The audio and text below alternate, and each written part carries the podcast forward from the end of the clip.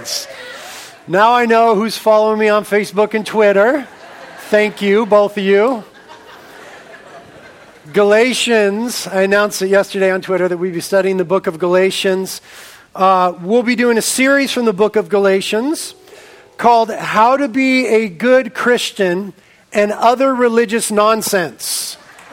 How to be a good Christian and other religious nonsense. And if you don't get that, you will eventually get that. We'll have 14 studies in the book of Galatians. It'll take us right up through the end of May to the beginning of summer. The title of this message is The Gospel por Vida. The Gospel por Vida. For those of you that are unnecessarily white, por vida means for life. Okay, forever. The Gospel for life, Holmes. That's what this message is about.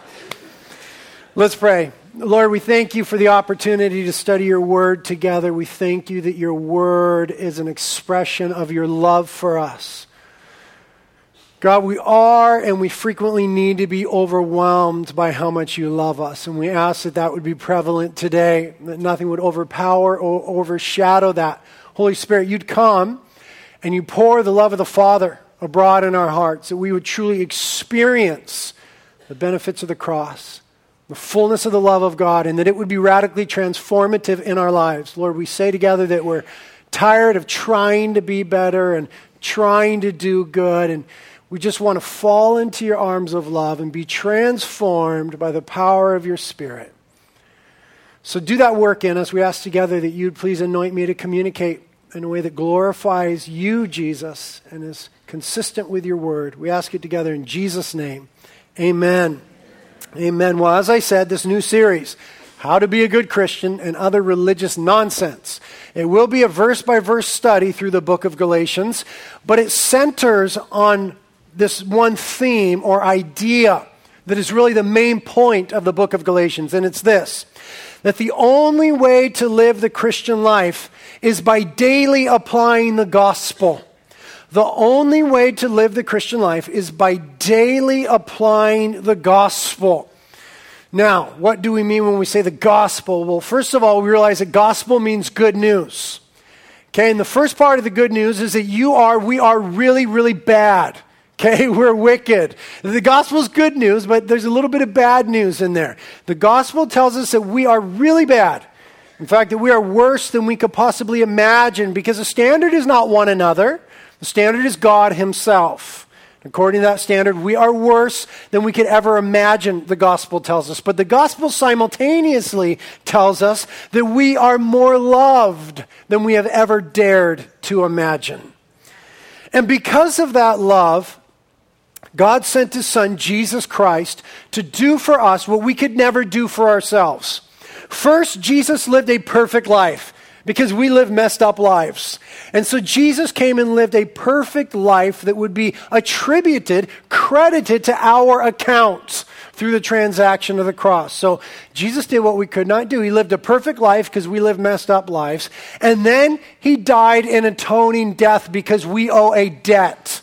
The debt of sin, the wages of sin is death, but the free gift of God is eternal life in Christ Jesus. So because we are more loved than we could ever think or imagine, God sent his son. The evidence of that love is that his son not only lived a perfect life in our place, but died in our place that he might give us brand new life. And now, because of the cross, we are forgiven. We are cleansed of all unrighteousness. We are accepted and we are adored. All of this by grace through faith by grace, meaning it's undeserved, it's a free gift of God. You haven't done anything to merit, to deserve, or get it for yourself. By grace through faith, meaning we have to believe in the finished work of Christ on the cross, but not only believe in it, but put the weight of our trust for eternity in who Christ is and what he's done. All of this is by grace, it's a free gift through faith, believing and trusting what Jesus has done, and requires repentance. It's not immediately replied to all of humanity. We must repent of our sins before God. And then the benefits of the cross and the gospel are applied to our lives. Now, that is the gospel and what the gospel says. Now, put the gospel in juxtaposition to religion. Okay, here's how we'll define those two things Religion is man's attempt to be good with God. Okay? But the gospel is God's endeavor to make people right with Him. Okay, so one denotes what man is trying to do, and one denotes what God has done. So, religion, in juxtaposition to the gospel, says something entirely different than what the gospel says. As I said, I, I posted yesterday on, on, Twitter and Facebook that I was going to be teaching this, ser- this series, and I put the title of the series, How to Be a Good Christian and Other Religious Nonsense. And it created some interesting conversations on Facebook. One lady posted right at the very beginning, she said, Hmm, that's interesting because the other day I bumped into a rubber trash can while driving through Montecito in my car with the reality sticker on my car. And the homeowner came out and yelled at me and called me a bad Christian.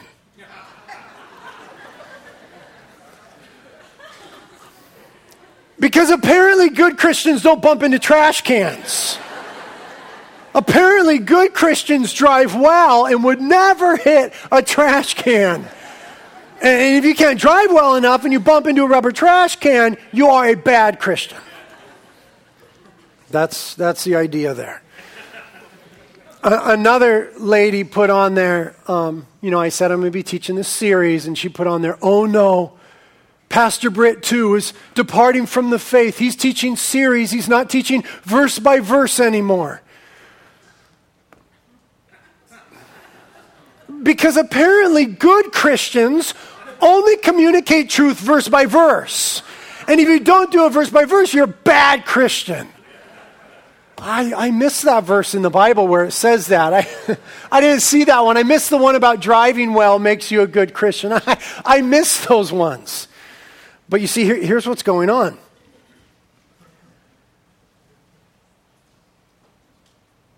There,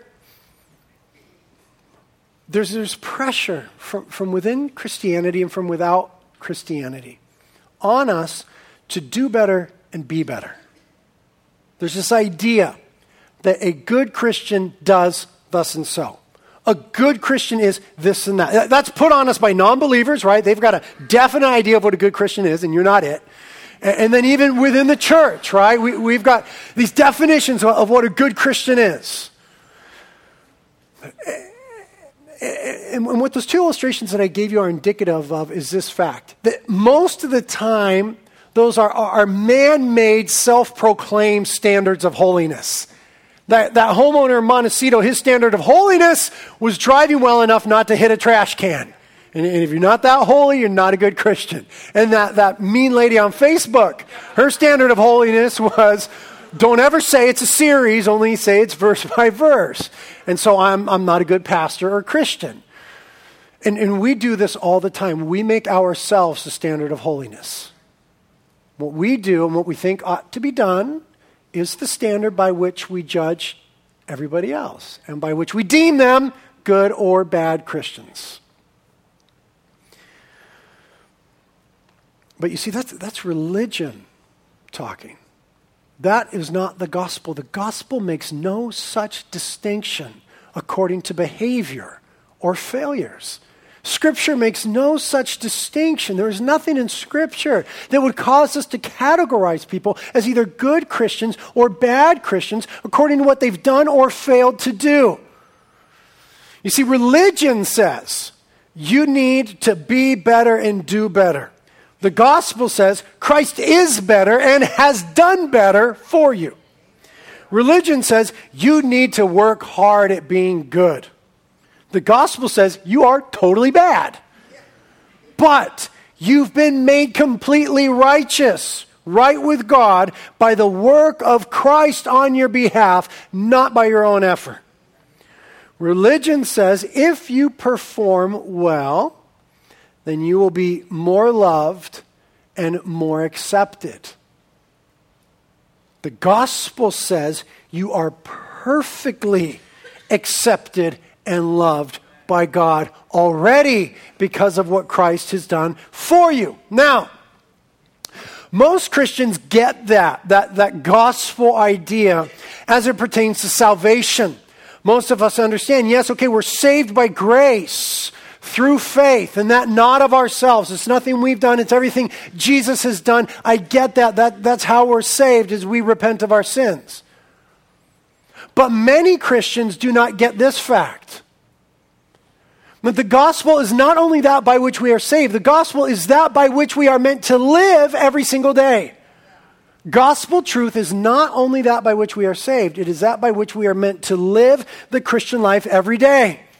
We think the gospel is a message for not yet Christians.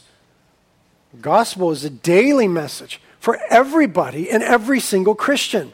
It must not only be believed for salvation, but it must be applied for life.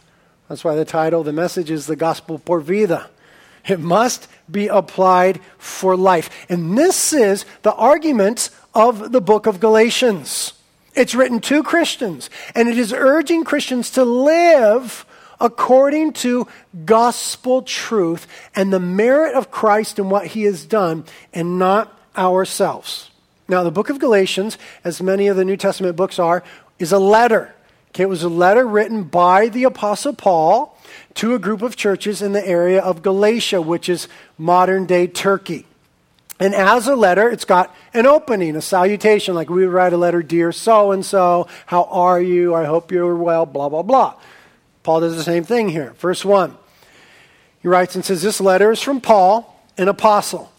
I was not appointed by any group or people or any human authority, but by Jesus Christ himself and by God the Father who raised Jesus from the dead. Verse 1 is really important for the argument of the book, and we'll deal with it next week. Verse 2. He says, All the brothers and sisters here join me in sending this letter to the churches in Galatia. May God our Father and the Lord Jesus Christ give you grace and peace. Jesus gave his life for our sins, just as God our Father had planned, in order to rescue us from this evil world in which we live. All glory to God forever and ever. Amen. So, Paul writes this letter to these churches in Galatia, and he does it under the inspiration of the Holy Spirit. We, we understand it to be scripture, it's a supernatural thing. He thought it was a letter, it becomes Bible. And Paul didn't write letters just to say hi. He didn't just have pen pals, but he wrote letters for specific reasons, and it was usually to address some theological problem or some relational difficulty prevalent in a church. Okay, so, so what we have in these letters of Paul is what we might call situational theology. He, he's expounding theology to deal with a particular situation. But what we find about the situation of people 2,000 years ago is it is just like our situations today. The context has changed a little bit. It will look a little bit different, but people in churches have the same problems now that they did in this day. So all of this theology that Paul expands is very applicable to our lives. There's some different terms and, and cultural context, and we'll get to that. But the thing I want you to notice is what's absent from Paul's salutation here. You see, as you read through the book of Galatians, and I'd like you guys, if you would, to start reading it weekly just start reading through it over and over again the next few weeks because we really want to get the gist of the whole thing, and, and that'll really help you. As you're reading it, you'll see that Paul is mad in the book of Galatians. I mean, Paul is upset at something. He's so upset that, that he did not thank the Lord for the churches in Galatia nor pray for them, which he does in all of his other letters. In all of his letters, no matter how messed up somebody is, like the church in Corinth, they were the most jacked up suckers you'll ever know he writes and he says to the church in Corinth, Oh, I thank God for you for this and that. And he prays for them. No thanking God, no praying for the Galatians. Paul is distinctly and profoundly upset about something when he's writing to the Galatians. Now, he had been there some years before and he had planted the churches in the region through the preaching of the gospel. And now, in his absence, some people had come in that were teaching something that was different from the gospel that Paul taught. It's largely the subject of the book. And it was something that was not only wrong, but dangerous. Dangerous because, number one, it was contrary to both the cross and the gospel, what they were saying. We'll talk about they a lot over the next few weeks. And secondly, because if what they were saying had taken hold, Christianity theoretically may have just disappeared into history as another Jewish sect promoting obedience to the law. It, would have disappeared in history. It's just another sect of Judaism that said you need to obey the rules to have any sort of relationship with God. And that's just not what Christianity says. That's just not what the gospel says. So here's what these people were teaching. They acknowledged that the Galatians had heard, believed, and responded to the gospel and so been born again. Okay, they had been saved. But what they were saying was now that you guys are saved, you need to start to work hard to be good Christians. You're Christians by grace through faith, but now it's time to get your rears in gear and start behaving properly, doing the right things, acting the right way in order to be good Christians. And in this cultural perspective, and from these teachers who were Jewish, their idea was you need to be circumcised and obey the law of Moses. It's pretty removed from our context. We'll explore some of that in the next few weeks, but the idea was this. They're saying it's fine to begin the Christian life by believing in the gospel and that you haven't done anything to earn it, and Christ has done everything to earn it for you. But now, if you want to grow as a Christian, you really need to start to do the right things. That's what they were saying. And, and Paul, in the book of Galatians, is going to say, no, no, no. Look how strong he feels about this as we start reading verse 6. He says to the Galatians, I am shocked that you're turning away so soon from God, who called you to himself through the loving mercy of Christ. You are following a different way that pretends to be the good news. I'm reading from the New Living Translation. Whenever it says good news, it's synonymous with gospel. Okay? Gospel means good news. But it is not the gospel at all. You are being fooled by those who deliberately twist the truth concerning Christ. Look what Paul says in verse 8. Let God's curse fall on anyone, including us or even an angel from heaven, who preaches a different kind of gospel than the one we preach to you. I say again, and we've said before, if anyone preaches any other good news than the one you welcomed, let that person be cursed that's kind of gnarly. You begin to see how dangerous Paul believes and Scripture pretends this to be. This idea that, okay, you were saved by grace through faith, not of yourself, totally the work of Christ, but, but now you need to start working and performing well. And Paul says in verse 6, I am shocked that you're turning away. I am shocked that you are turning away. That phrase, turning away, one word in the Greek, it's translated maybe better in the New American Standard Bible, deserting. Paul's saying to them, I, I am shocked that you are deserting. That word deserting in the Greek means a transfer of one's allegiance. It was used to speak of those in the military who went AWOL, those who revolted in the army or deserted their post. It, it, was used to speak about people that, that changed their political or philosophical position. In other words, it's synonymous with a turncoat.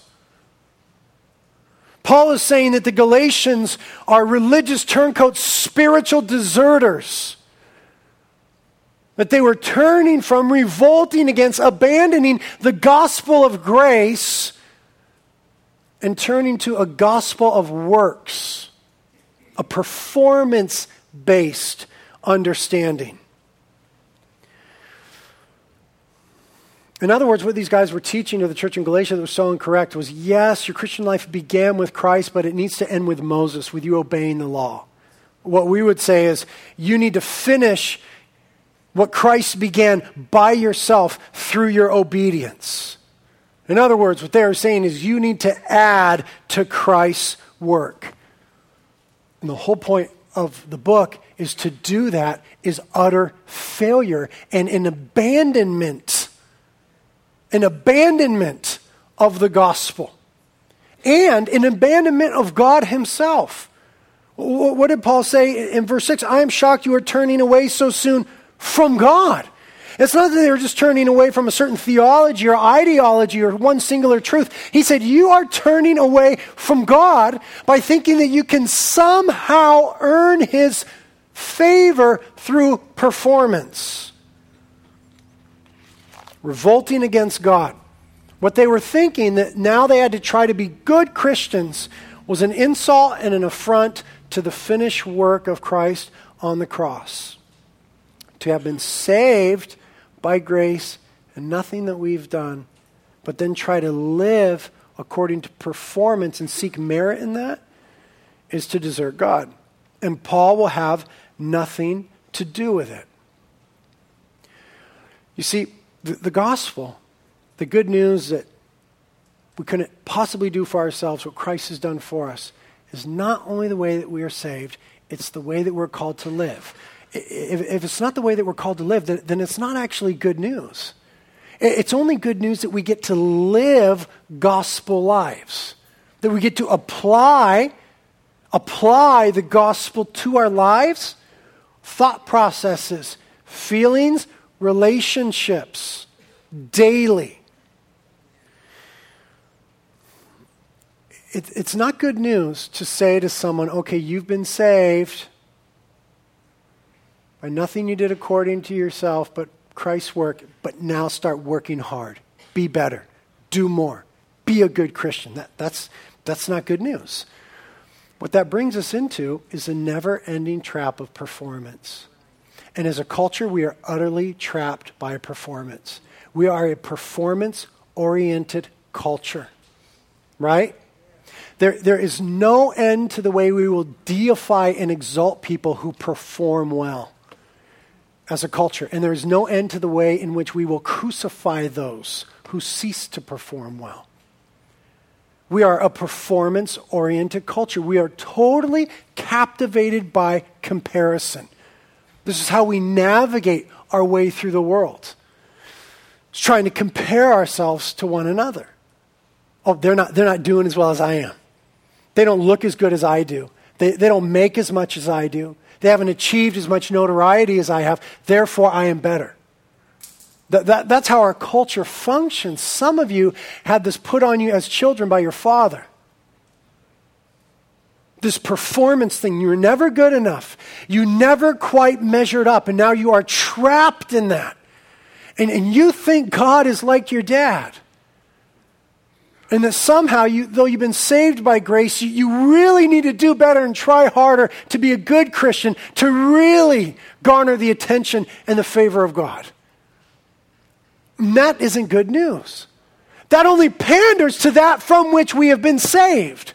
We have been saved from the endless race and desire to perform, compare, try harder, be better.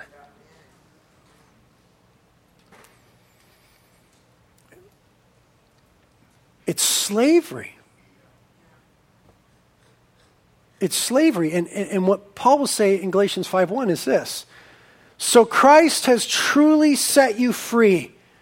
Now make sure that you stay free and do not get tied up again in slavery to the law, to trying to do the right thing. Christ has truly set you free. Now, Christian, having been set free, having been saved, make sure that you stay free.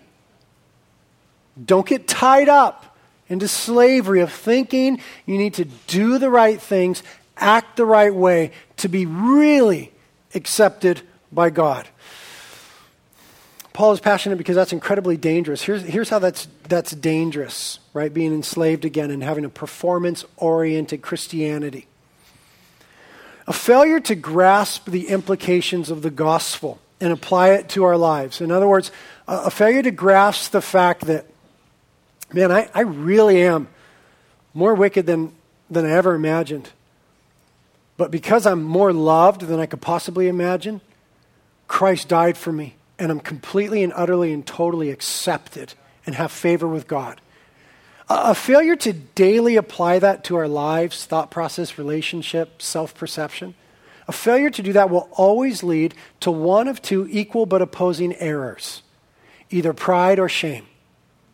A failure to apply the gospel daily to our lives, relationships, and thought processes will always lead to one of two equal but opposite errors pride or shame.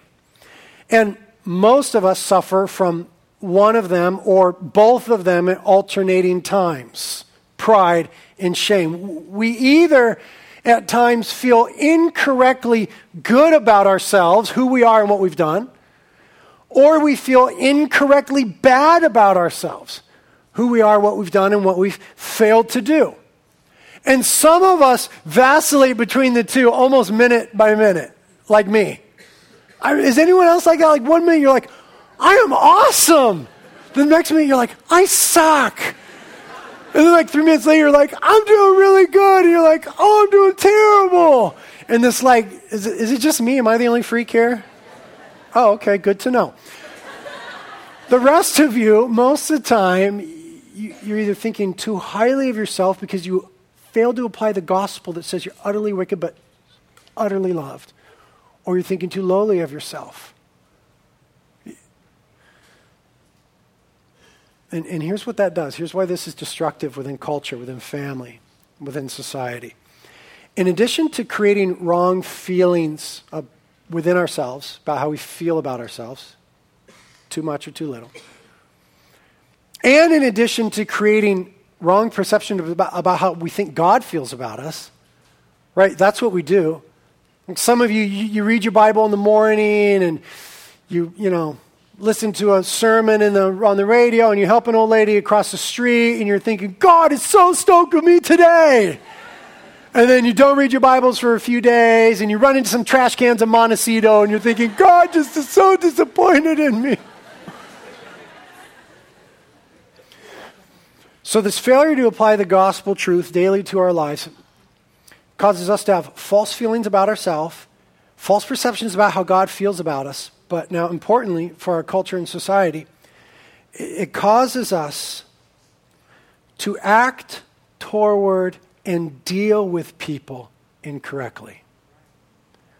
A failure to apply the gospel causes us to act toward and deal with people incorrectly. You see, when we think too high of ourselves and not daily applying the gospel, then when it comes to other people, we have a proclivity to be cruel, cold, demeaning.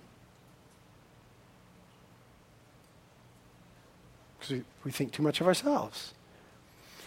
And, and and wanting to foster that because of a failure again to apply and think deeply on the gospel and want, wanting to foster that we push other people further down because what makes us feel better when we're in that place is people being less than so failure to apply the gospel affects the way that we do relationships when we think too highly of ourselves we're cool cold and demeaning to other people conversely when we're ashamed of ourselves then we find ourselves desperate to gain the favor and approval of other people.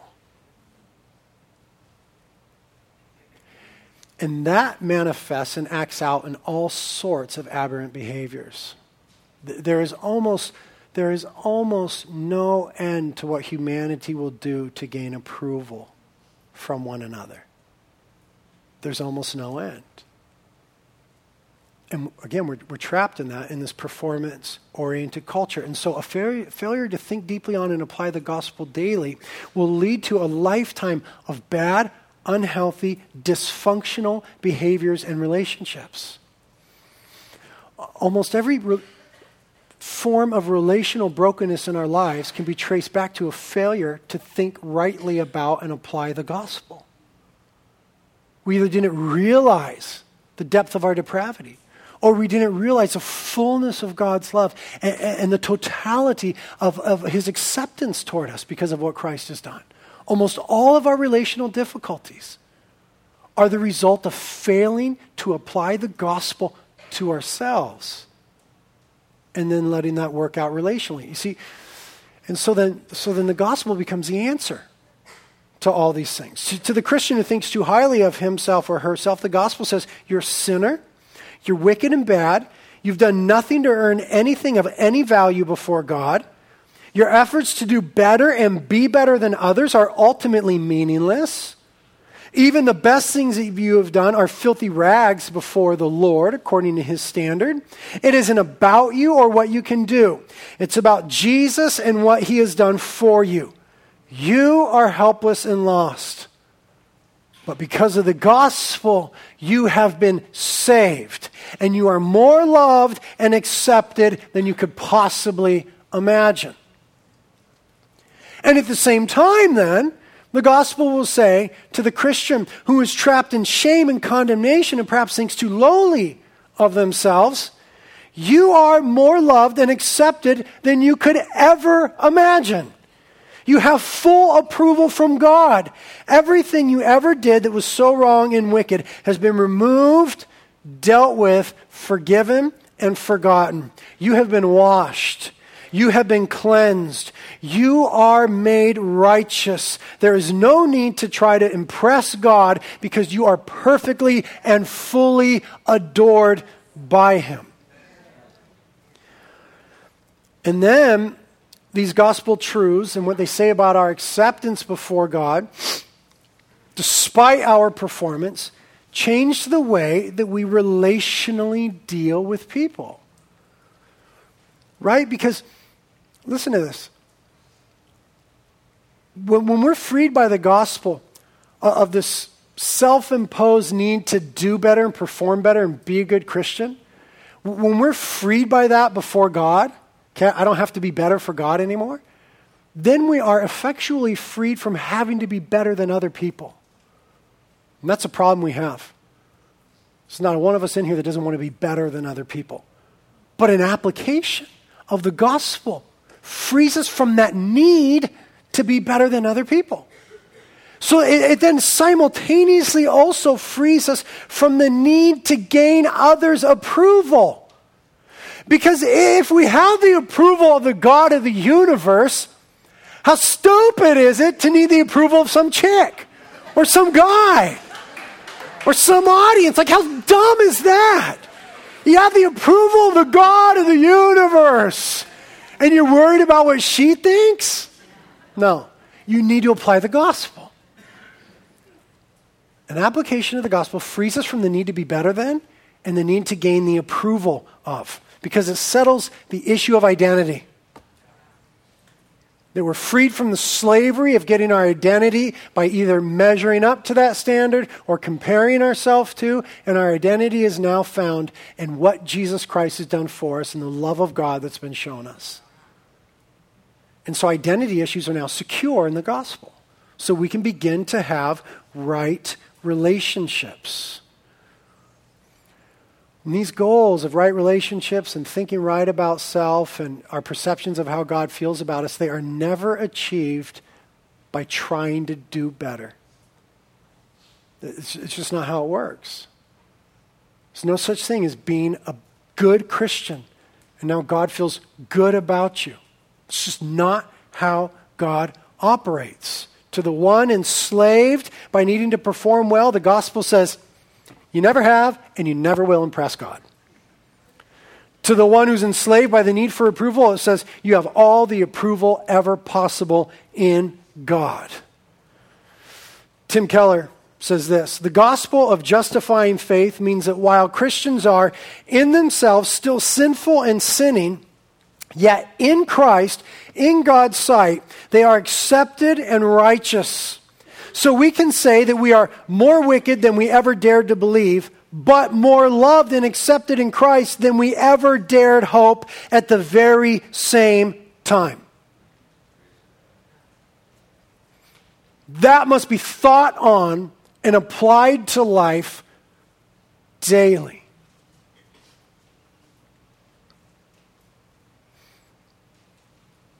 In any effort to achieve approval, before God by being good is an abandonment of the gospel and God and dangerous.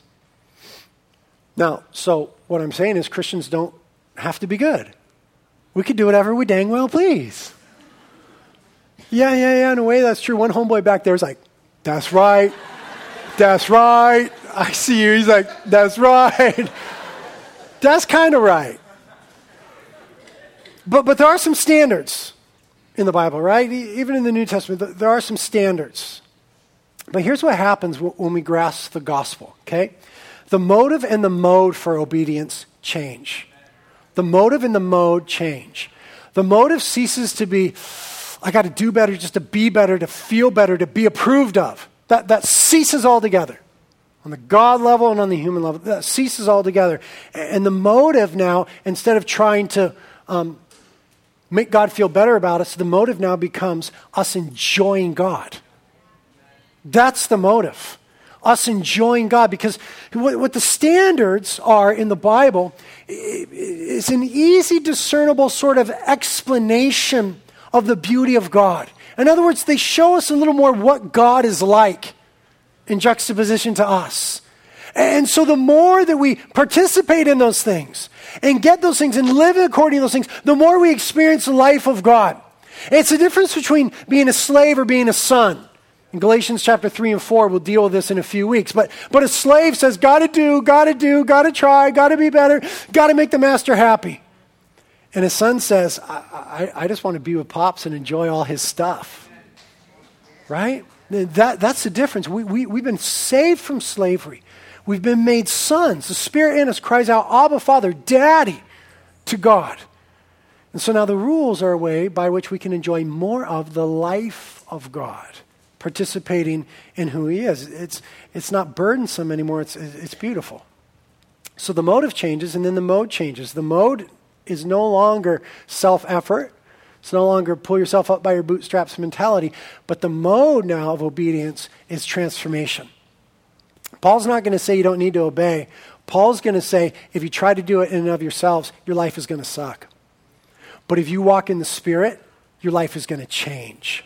That's what he's going to say in chapter 5 that the, the Spirit of God, when we walk with the Spirit of God according to gospel truth, will actually change us from the inside out so that the mode of obedience isn't trying harder anymore. The mode of obedience is the more you're with God, the more you're like God. So, Galatians is deeply concerned that we learn to apply the gospel to our daily lives and to teach us that to be accepted by God through Christ and then feel that somehow we need to start to perform for God is wrong. It's wrong in the way it makes you feel good when you do good, and it's wrong in the way it makes you feel bad when you do bad. And, and I'll just say this that both of those things need to be repented of. Those of you that are caught up in thinking you perform well, you need to repent. The gospel says to you, mm, not so much. And those of you that are trapped in shame, and condemnation, you need to repent because the gospel says it's dealt with, it's done with, you're accepted and adored and loved. Both extremes and their vacillations need to be repented of, like today. Like if your issue is this performance thing and I'm going to be better, you need to repent. If it's this woe is me, I'm walling in shame, you need to repent. Because of what God has done for you. Summarized there in verse 4 Jesus gave his life for our sins just as God our Father planned, in order to rescue us from this evil world in which we live. You see, Christianity is a rescue thing. We've been rescued. The, the, idea there is emancipated. We've been emancipated from slavery, from a culture that enslaves through performance and comparison. We've been emancipated from that. Okay, emancipated, delivered, rescued from. When it says this evil world, don't think world in the sense of the physical world and the idea there is really the tone and the tenor of the age. The Bible tells us there's two ages that coexist this age and the age to come. The age to come being characterized by God and his kingdom. It was inaugurated when Christ came and it now exists simultaneously along with this wicked age. Tone and tenor and ideology of the world coexisting simultaneously is the age of God, a new way. And, and, to be delivered from this age is to be delivered from performance, comparison, merit based relational realities and be brought into the freeness of grace, forgiveness, mercy, love, acceptance. We, we, we are freed to live in that way. And, and that will help us realize what verse 3 says May God our Father and the Lord Christ Jesus give you grace and peace. Peace is not just the absence of trouble, peace is the reality of belonging. That no matter how awry this world goes, you belong to King Jesus and you're adored by him. And grace, grace always speaks of beauty and favor. Beauty and favor. May the grace of God be upon you. One commentator says, what Paul's saying is this May the un deserved love of God be on you so that it will make your life lovely. Lord, do that in us. Beautify our lives with the gospel. Lord, thank you for these deep and wonderful truths. We pray together that they wouldn't be lost on anyone in this room, but Holy Spirit, with your help, we would grasp them and begin to live them. Lord, come and help us in our pride and in our shame. Come and open our eyes to how the gospel speaks into the drama of our lives and, and, and brings healing in relationships. And, and most of all, Holy Spirit, come and pour the love of the Father abroad in our hearts in such a way that nobody here would possibly mistake how loved they are by you. Come and do that, God. If you guys need any help at all, there'll be prayer team, pastors, and elders up on my right and my left. Carpets are up here. These guys will make some space for you, and you can come and get on your face before the Lord. I'm confident He'll meet you, shower His grace and peace on you. Communion is here to celebrate the cross. Let's do that.